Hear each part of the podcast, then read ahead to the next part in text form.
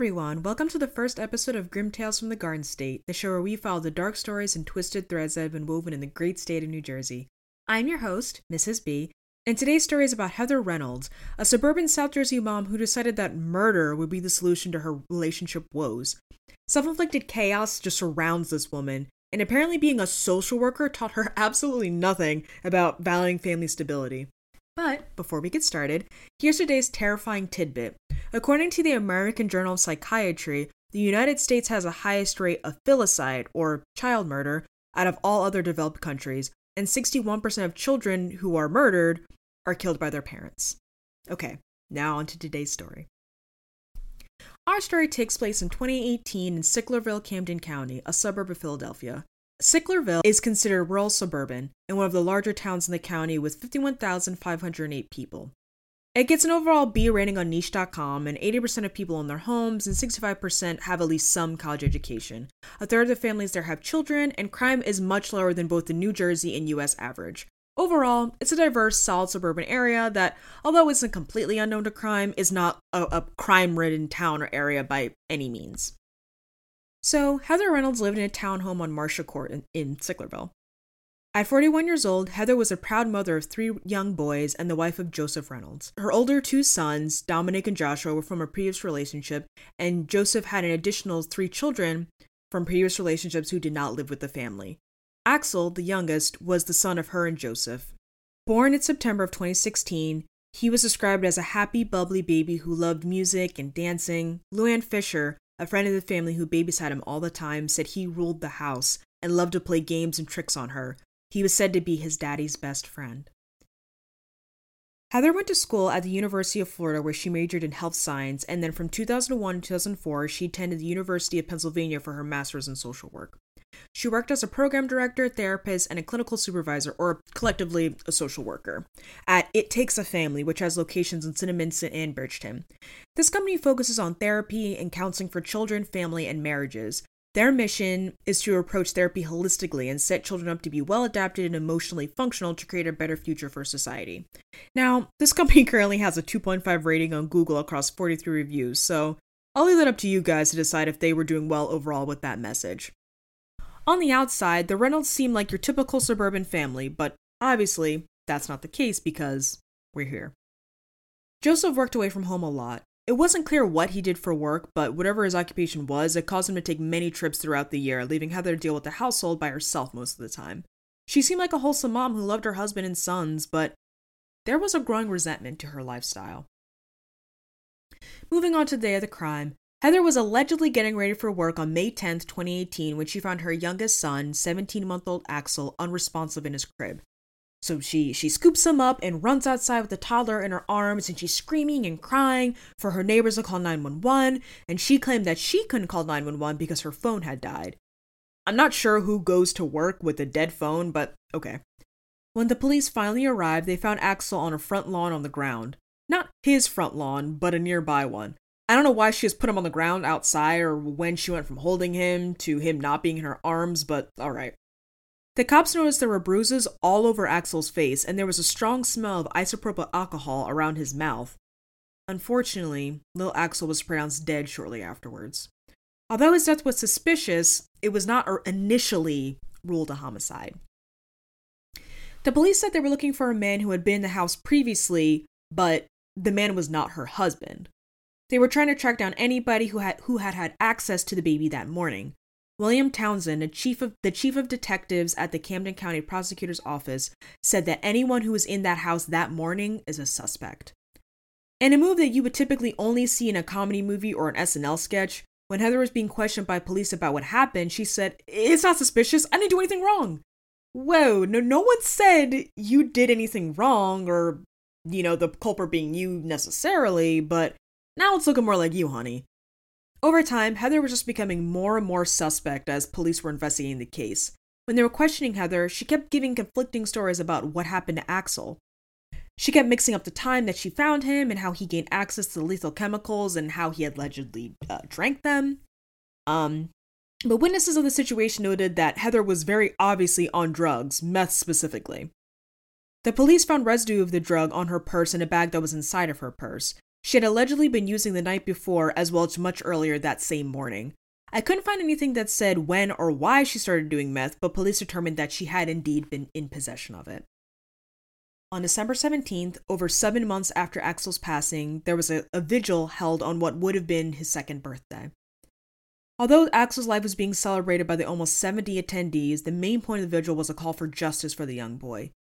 His death seemed so random and senseless. For a healthy, sweet baby boy, there was no reason for him to have suddenly died like that with no real explanation. Everyone was just gushing over the impact the little Axel had in their lives.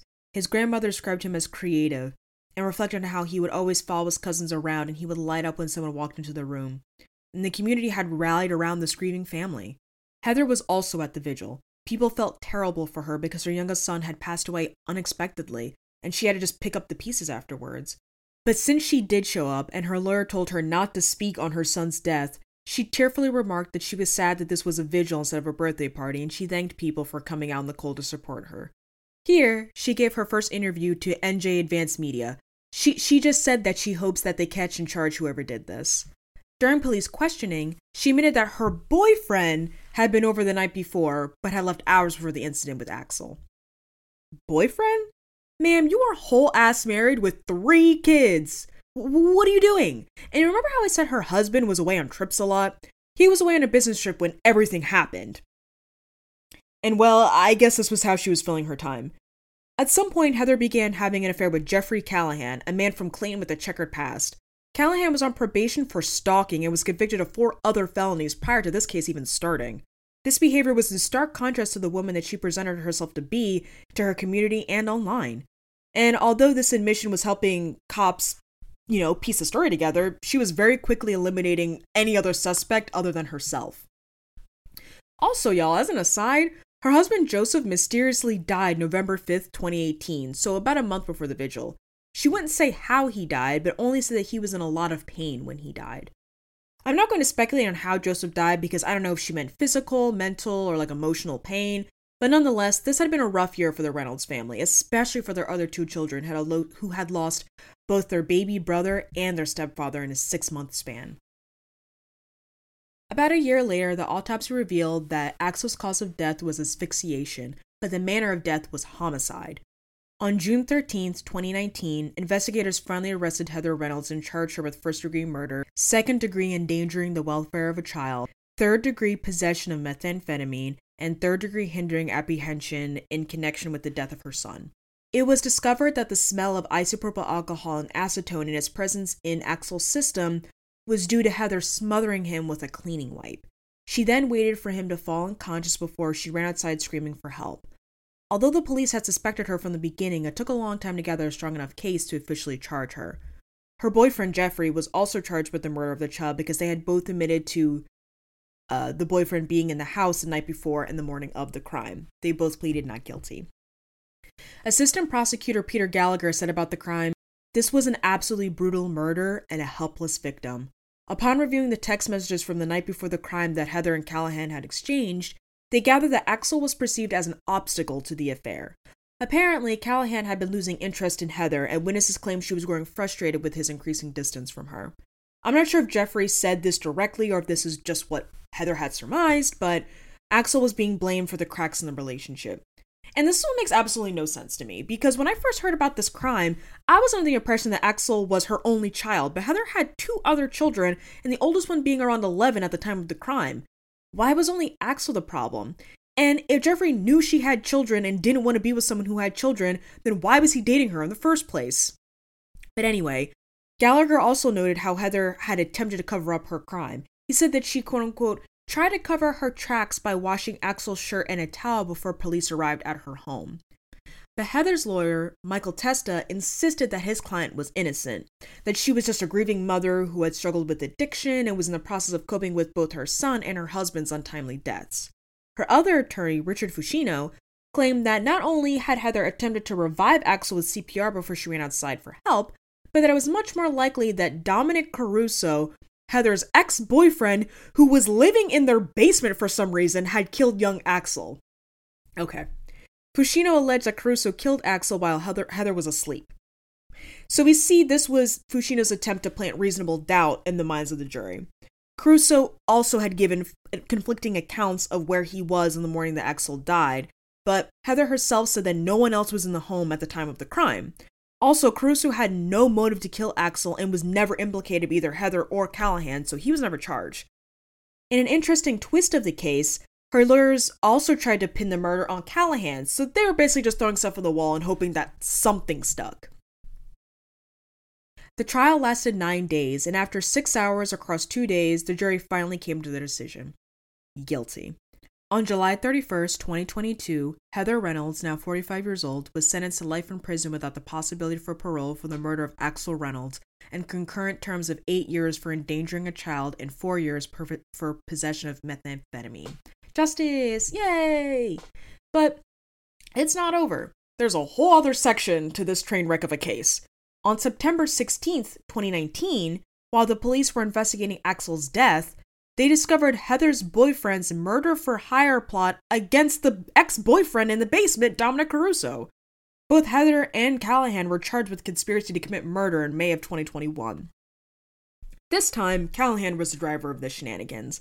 He allegedly solicited a hitman for $25,000 to kill Caruso after he had spoken to the police about Axel's death. He could have been implicating Heather, which would have been very bad news for the couple.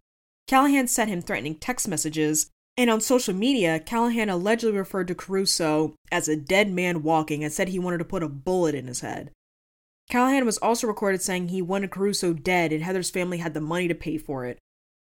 A witness claimed that Callahan said the individual would be dealt with after the ongoing case was finished because it would have been too obvious if something were to happen before the trial. Yeah, because if it happened right after the trial, that makes it somewhat less suspicious. But Callahan took a plea deal and he pleaded guilty to lesser charges of tampering with evidence. Heather was acquitted on these charges, not that she needed any additional reasons to be locked away in prison forever. And I don't think Callahan was convicted of Axel's murder, so that was a fun little detour. This couple was just a match made in hell, I guess. This may sound trivial, but the relationship between Heather and Callahan is at the crux of this case. You can't force a relationship to work, and your children should always be your first priority. You can't be with someone who doesn't like or want kids if you have kids. The only solution should be just to date somebody else. A child is a permanent fixture in your life, but because Heather couldn't see that, poor Axel never gets a chance to grow up. Now her two older sons left out a mom, a dad, and a baby brother. I feel horrible for them. Also because I can't imagine how they were treated by a mother like that. I hope their biological father or other family members were able to take them in because they need all the support they can get. And knowing what we know now about Heather, it's pretty dark that her educational and professional career were all pointed towards child enrichment and growth. She was a social worker whose main job is to ensure the health and safety of children, but clearly she had no intentions of bringing work home with her. Thanks for listening, everyone. I hope you enjoyed the first episode of Grim Tales from the Garden State. I'll see you all next week. Goodbye.